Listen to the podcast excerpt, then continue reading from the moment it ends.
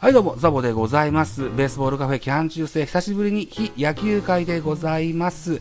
本日はですね、人気ポッドキャスト番組ポッドキャスト大学から DJ リッキーさんをお招きしております。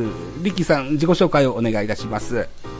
はい、皆さんこんにちは、 DJ リッキーです。ポッドキャスト大学を Apple ポッドキャストとか Spotify とかスタンド FM とか様々なプラットフォームで配信させていただいております。ポッドキャストの方々のためのポッドキャスト、テック情報や機材情報などをコツコツ配信しております。よろしくお願いします。よろしくお願いします。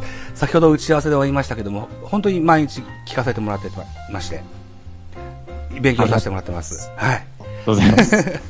今現在リッキーさんはロサンゼルスにお住まいなんですよね。はい、そうなんです。ロサンゼルスのオレンジカウンティというところにですね、ちょっとこう今年の4月から仕事の関係で来ております。はい、あ、ご家族でという話でね。そうなんですね。はい。いやー、そろそろ恋しくなりませんか、日本が。日本にいるスタッフからもですね、3ヶ月4ヶ月したら恋しくなるよって言われて、今恋しくなっているのがビッグカメラとか、はいはいはい、とか、まあ、ああいうこう家電量販店が恋しくなってきてますね。でっから好きでいらっしゃるんですね。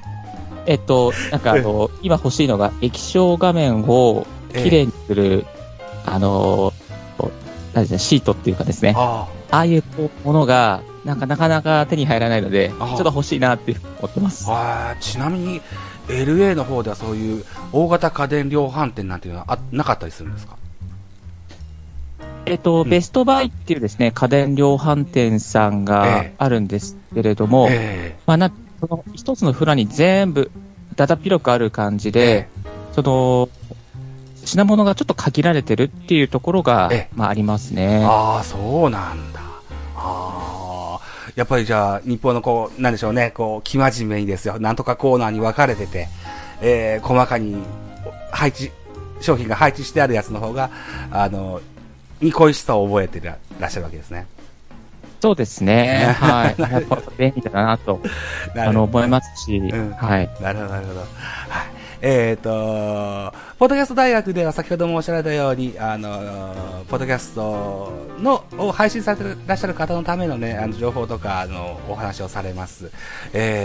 マイクですとか、あるいはオーディオインターフェースとかのお話が多いですよね。そうですね。はい。僕マイクだったり、はい、機材関係だったり、あとはちょっと最新のテック情報なんかも、ライフハック情報なんかも前はやってました。ライフハック、DJ リッキーさんのツイッターなんかを見ていただきますと、何角形、6角形でしたっけ、アイコンがね、あ、はいね、みたいなこともあるんですよね。アメリカに来させてもらっているので、ツイッターブルーっていうですね、ものを申請しますと、NFT を持っているとですね、六角形表示ができちゃうんです。うん。あんまり他にやってる人を知らないんです、僕は。リキさんしか。そうですね、うん。日本だといらっしゃらないかなっていう感じがしますけれども、アメリカでは、まあ、アメリカでも少ないですね。ああ、そうなんですね。NFT 持ってる。はい。まあでも、たまに見かけるかなっていう感じがしております。だから、ひときわ目を引くわけですのでね、ぜひ。ご興味のある方はというふうに思いますけども、だから手間もかかるんでしょ、確かね、アメリカじゃないとって感じなんですよね。そうなんですよ、ちょっと手間がかかりまして、いろいろと口座を開いたりとか、お金をメタマスクっていうところにですね、まあ、インターネット上のお財布に送ったりとか、いろいろ大変です。そうですよね。そういった手順もですね、じゃあ、ポッドキャスト大学の方でもおしゃべりされていらっしゃいますので、ご興味のある方は。はい。最新のテック情報ということで、はい、お送りしております。チェックしていただけたと思うんですけども、ちなみに今、初めておしゃべりさせてもらったわけですけども、僕のこの使ってマイクなんですが、このマイクね、ゲーム配信者向けのマイクなんですよ。なんていうマイクを使ってらっしゃるんですか？名前すらわからないな。800円で売ってたんですよ。800円、すごい。あ、そうですか。はい。でも、もっといいマイク買いましょう。ただでも、何でしょうね、僕の声とか喋り方なんでしょうか、聞き取りやすいですとはよく言ってもらうんです。そうですね。そんなことないですか？いや、番組聞かせていただいてて、なんかその、なんですかね、喋り向きだなっていうふうに、思いました。そうですか。うん。はい。ちょうど周りの環境が、なんですかね、こう、ノイズがあったりとか、ちょっとこう、騒がしい状況でも、ザボさんの、すごく、なんかこう、聞きやすいなっていう感じがしますね。そうなんです。リビング配信者なもんですから、はい、子供が乱入してくることもあれば、なんだったり、インターホンが鳴ったりすることもありますが、それでもやってたりするんですけど、ね、まあ、ということで、本題に入っていきたいかなというふうに思うんです。はい。いよいよ本題なんですけども、私ですね、はい、ポッドキャスト番組現在4本配信しておりまして、で、全部違う方法で収録配信してるんですよ。で、一個一個、うん、こんな感じなんですっていうようなお話させていただくので、なんか改善点がとか気づきだとか、なんかあればぜひアドバイスをいただけたらなというふうに思います。はい、わかりました。はい、よろしくお願いします。今回、はい、まず収録しております番組はベースボールカフェ期間中制という番組となります。これが2018年の12月の25日から立ち上げたポッドキャスト番組で、基本的には野球の専門番組となっています。はい。うん。で、一番この番組が聞いてくださるリスナーさんが多いと思って、うん、今回は非野球回としてアップしようというふうに思っています。はい。はい。で、今現在リッキーさんとやっておりますようにスカイプ収録の形で、遠隔のゲストの方々をお招きして最大8人なんてこともありましたね。うん、すごいですね。スカイプで8人で喋ったこともありますね。まあ基本的には2、3人ぐらいがベストかなというふうに思ってたりするんですけども、いう音声をオーダーシティで編集して、そうだな、ムズムズっていう、無料のBGM の素材が置いてあるサイトから、音楽を拝借しまして使わせてもらっているという、はい、いうようなイメージでやってます。で、配信方法は、シーサーブログにアップしています。シーサーブログ、あ、はい、はい。うん、まあ、いわゆるこう、いにしえのポッドキャスターが使ってきたと言われる、そんなサイトなんですけども、これがね、音声ファイルがだいたい1本25メガバイト以下にしないとアップができないというお約束事がありますもんですから、だいたい1時間程度の収録のものを2つ3つにぶつ切りにしまして、そのシーサーブログにアップしているといった形になってます。はい、うん。で、だいたいこれが、月に2、3本アップできたらいいかなという風なイメージでやってて、うん。で、例えば何曜日の何時とかそういうのなくて不定期でアップしてます。うん。うん、で、実は昨日アップしたものが、昨日じゃない、今日だ。今日のお昼前にアップしたものが早速ランキングに出てまして、さっきおめでとうございます。スクショをしましたら、スポーツカテゴリーの野球部門で第何位だったっけな、一番、7位か。すごいですね。日本のアップルポッドキャストスポーツカテゴリーの野球部門で第7位ですね。で、はい。はい。でですね。すごいですね。いやで、昨日収録して、した音声の、楽屋話というか、本編ではないトークパートをですね、音楽と合わせてアップしたミュージックのトークの番組がありまして、こっちはアンカーでアップしてるんですけど、これが15位ですね。はい、音楽解説部門で第15位となっておりますが。うん、というようなやってます。で、今はそっか、ベースボールカフェ期間中制の話ですよね。うん、大変ご好評いただいておりまして、結構高いランキングになっているといった形になってます。うん、はい。やっぱりポッドキャストって何曜日の何時とかいうのが決めた方がいいんですかね。まあ、うん、私がリスナーだったらやっぱりそういうふうにこうなんかスケジュールされていると分かりやすいかなっていうふうには、うん、思ってますし、うん、また他のちょっとポッドキャスターさんも除いても、うん、そういう方の方が割とこう、うんまあ、前に聞きやす、まあ、なんですかね、リスナーの習慣化が進むかなっていうような、うん、観察をしてます。なるほど、なるほど。ただ、まあ、毎日か、毎週か、うん、毎月か、うん、なんかあと、週に月曜と金曜に配信しますか、なんかそういう感じだといいのかなっていうのが、私のなんかこう、アイディアというか考えでした。なるほど、なるほど。はい。基本的に収録する日にちがですね、週末が多くって、金、土、日ぐらいが多くって、だいたい日曜日の昼間にアップすることが多いかなといった印象があるんですけども、まあはい、ゲストを多く招く番組です。今までこの番組は総勢、ちゃんと1個ずつ数えたら110人出てもらってます、総勢。おー、すごい。で、110人もすごい。で、どうしてもね、週末は家族とのご都合ですとか、あるいは週末お仕事でお忙しいけど、平日だったらなんとかなりますって人も多いので、こういった形で、はい、まあ、撮れる時に撮ってアップできる時にアップするといったような流れになってますね。うん、はい。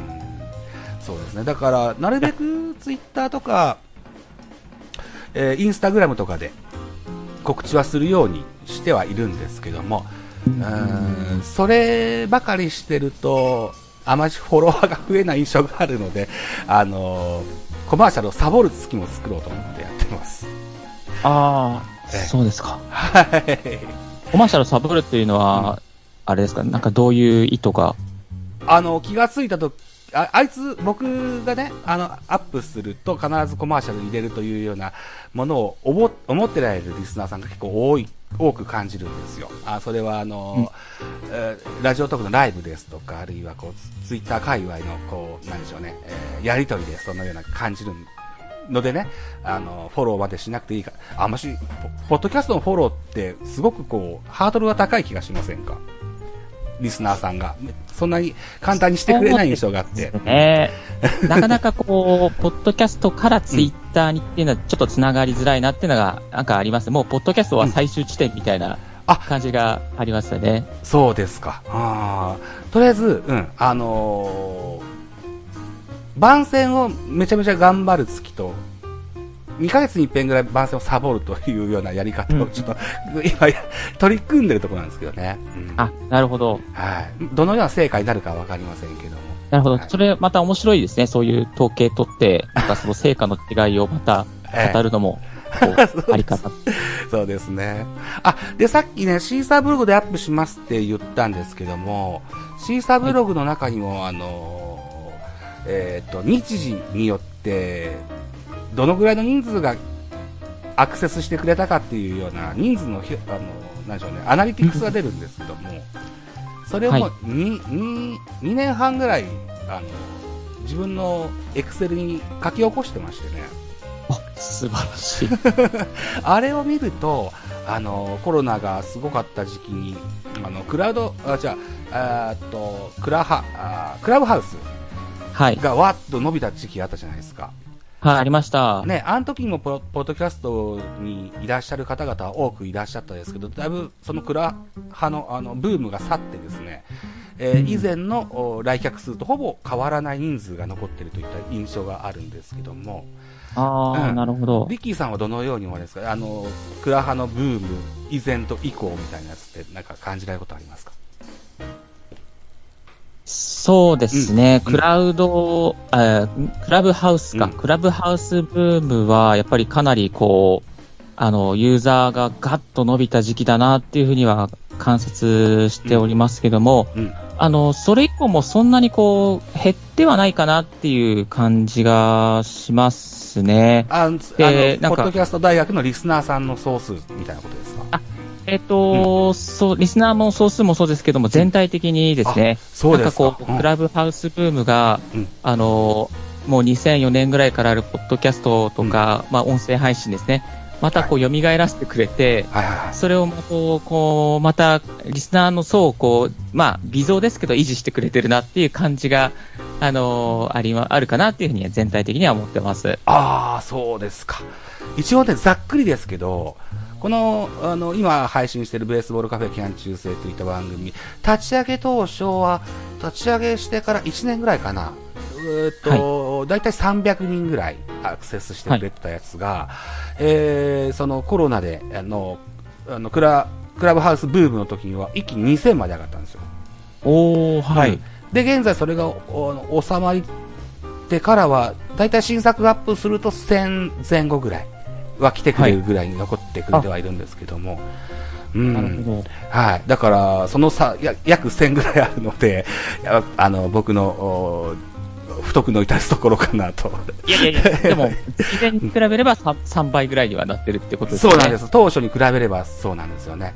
うん。で、シーサーブログも当初はですよ、野球の番組やってますけど、スポーツ部門でしかカテゴライズされなくって、で、今年の春先ぐらいか、もうちょい前ぐらいかだと思うんですけども、細分化して野球っていう部門に細分化して、カテゴライズができるようになったことがありまして、はい。うん。そこからだいたい新作をアップすると結構高い順位に、この番組が上っているといった形になっています。うんうんうん、スポーツでだと、やっぱりね、100前後ぐらい。ああ、なるほど。今、野球では9位とか7位とか言いましたけど、うん。スポーツっていう大きな括りになると100位ぐらいなんですよね。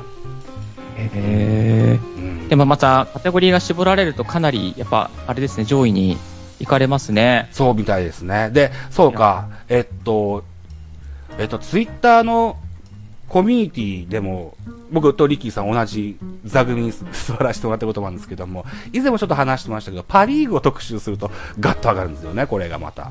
変わったもんで。パリーグじゃないんですね。パリーグなんですね。僕の番組が、に限ってかもしれませんけどね。そのようなんですよ。だから、本当に、視聴者数を増やすつもりがあるならば、パリーグを中心にやればいいかもしれませんが、なるべくなら広くやっていきたいかなと思って、こんな形になってます。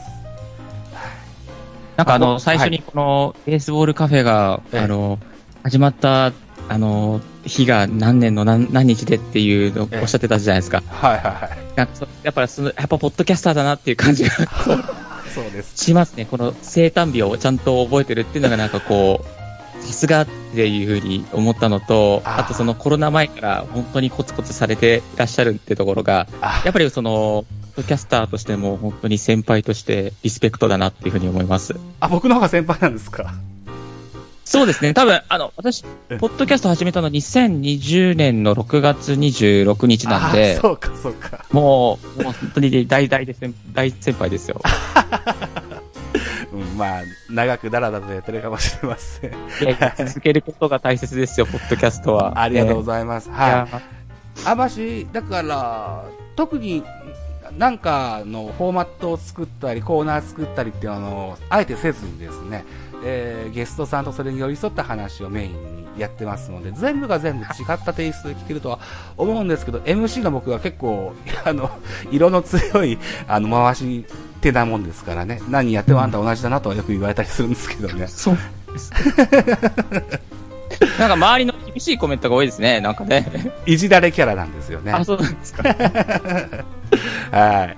まあまあ、それでもね、このように人気を博して、喜んでくれる方が多いというような風に思ってますのでね、これはこれでいいのかなという風に思ってます。一個これは、僕成功の形だと思ってます。ベースボールカフェに関しては。はい。もうちょっと、ご認知いただけるようになるといいかなという風に思ってます。はい。でも、じゃあ、今度もう一個の部分、聞いていただけますか？はい。僕はずっとシーサーブログでやってたものですから、アンカーなるものにもちょっと触ってみたいなと。いうふうに、思ったことがありまして、で、何やろうかな、野球じゃないものがいいかなと思って始めたのが D 弁というものなんです。D 弁。これは、日本の漫画でドカ弁という漫画がありまして、はい。ご存知いらっしゃいますか？はい、はい、あります。野球の漫画なんですけども、はい。これをね、一試合ずつ、野球のゲームを一試合ずつ紐解いていこうかなという。ような非常にマニアックな番組をやっているんです。はい。はい。現在がだいたい何、シャープ30ぐらいまでいったかな。もう2年ぐらいやってるんですけども。はい。そもそも立ち上げたきっかけが人気のポッドキャストで、少し不思議ナイトという番組があるんですけども。はい。これは藤子 F 不二雄、ドラえもんとか、キテレツ大百科を書かれた漫画家さんを特集された、ポッドキャストがあって、それが大好きでして、はい、こんな形でやれたらいいかなと思って始めたのがきっかけになりました。で、だいたい1本が12、3分程度の音声ファイルになりまして、こっちに関しては月の第1、第3日曜日と決めてアップしてます。おー、はい。はい。で、一人喋りをやっておりますし、はい、ノートに台本をアップしてます。あ、そうなんですね。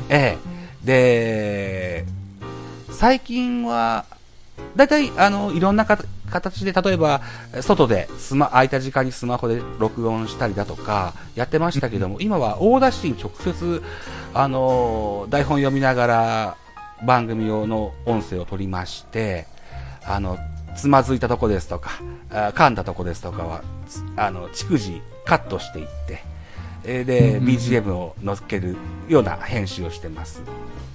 で、この BGM をですね、アプリでフィギュアというのがありまして、はい。ご存知でいらっしゃいますかね？初耳です。あ、今日は全部初耳なものが多くて、ああ、そうですか。はい。フィギュアというアプリがね、これが誰でも簡単に音楽が作れるアプリなんですよ。はい。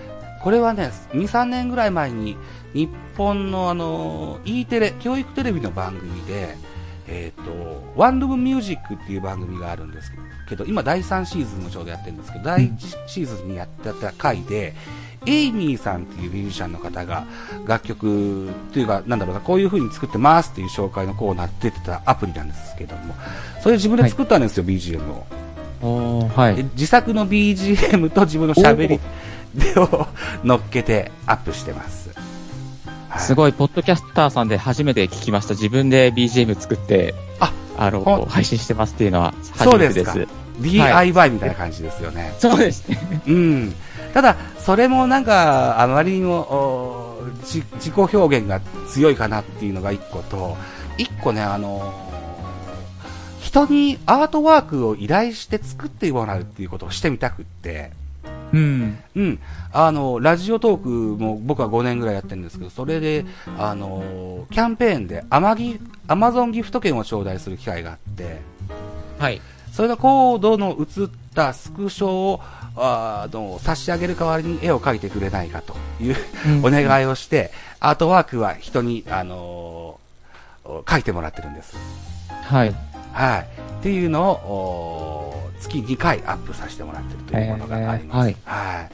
これはだから、Apple Podcast で言うと、レクリエーション部門の漫画アニメ部門といったものになってます。漫画アニメ部門。レクリエーションカテゴリーの漫画アニメ部門に、カテゴライズされてて、何でしょうね、そもそも聞く人が非常にこう、固まってるんですよね。15、6人ぐらいしかいないんですけど、で、性別は 100% 男性です。で、年齢も 100% 男性ですか ?100% 男性。なるほど。へぇで、年齢層も30代の後半から50代と。そこしか伸びてないです。はい。ただ、自分にとってはとてもこう大事にしている番組。編集の練習、台本の練習、それからスケジュール管理。一番意識している番組はこれなんですよね。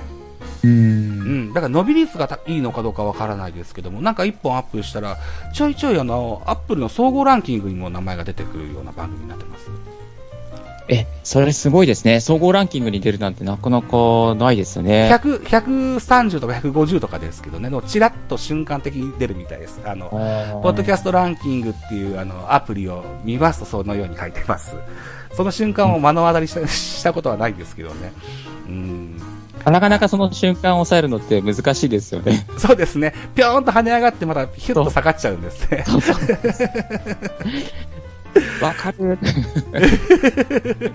そうなんです。はい。今現在シャープ30ぐらいって言いましたけども、おそらくシャープ50ぐらいで最終回になると思います。もう終わってる作品、はい、もう終わってる作品なので、あ、続編も、そうなんですね。うん、続編もあるんですが、第一シーズンだけにしようと思ってて、うん、はい、なので、なんていうか、うん、先が見ポッドキャストの番組で先が見えてきたなっていうのが初めての経験でして、あ、はい、これもちょっと楽しいものだなと感じてます。はい。で、こんなマニアックし、はい、聞きたいのが、そのこうどうやなぜ先が見えてきたのかとか、なんか理由とか、なんかストーリーとかがあったらちょっと聞きたいなと。ね、今やってるドカベンの試合ですよね。試合がだいたい、はい、漫画の本編を参考に実況の脚本書くもんですから、それが最終回が近いっていう意味なんです、ね、ああ、そういう意味ですね。あ、なるほど。そうなんです、うん、まあでも、はい、すごくマニアックだし、聞く人を選ぶ番組だから、アドバイスのしがいもないですよね、これだったらね。そうですね、うん、ちょっと、うん、その部分はチェックできてませんでした。申し訳ありません。うん、うん、いえいえいえ、本当に、うん、あれですよね、今お話しくださったのって、チャンネル名何でしたっけ？はい、D 弁と言います。D 弁ですよね。このノートに台本を出すっていうのは、なんかすごく、インフルエンサーの方もされてる方もいますし、あ、そうですか。なんかその、はい、逆にその英語系のポッドキャストとかでそのノートにまあ台本アップしてそれをこう販売したりとかっていう風にマネタイズされる方もいらっしゃいますね。マネタイズ、そうですか。はい。ただこの僕が書いてる D 弁の台本はそもそも水島新司先生の作品のものなので、あ、なるほどなるほど。あまりマネタイズできないですね。その方がいいかなと思ってますけども、うん、マネタイズはそうですね、あまり今のところ僕は考えてなかったりするんですけどね。またおいおいそのような考えも出てくるような気がします、はい、ちょっと考えたことあるんですよ。難しいですね、ポッドキャストのマネタイズって、うん、これからっていう感じですよね、はい、今現在僕はポッドキャストは100弱ぐらいフォローしてるんですよ。おー。でそれをこういった理由でこのフォローは外しますっていう音声を取って、で誰にも聞いてほしくないから1500円ぐらいで売ってやろうと思ったことがあったんですけど、はい、だからディスりの音声ファイルですよね。あ、なるほど、そういうのもあるんですね。いや、これから売るんだったらそれがいいかなと。で、あ、なるほどなるほどなるほど。誰も聞いてほしくないから価格を高く設定しようかなと。なるほどなるほど。で1本2本をアップするんだったら新しくポッドキャスト番組を立ち上げるんじゃし、ノートで販売の方がいいのかなまでは考えたんですけど、でまだその音声の作成には至ってないんですが、あ、なるほど、まあ、根のくらい番組になっちゃうのでやりたいなとも思ってないんですけどね、そんなプランはちょっと考えたことがあります。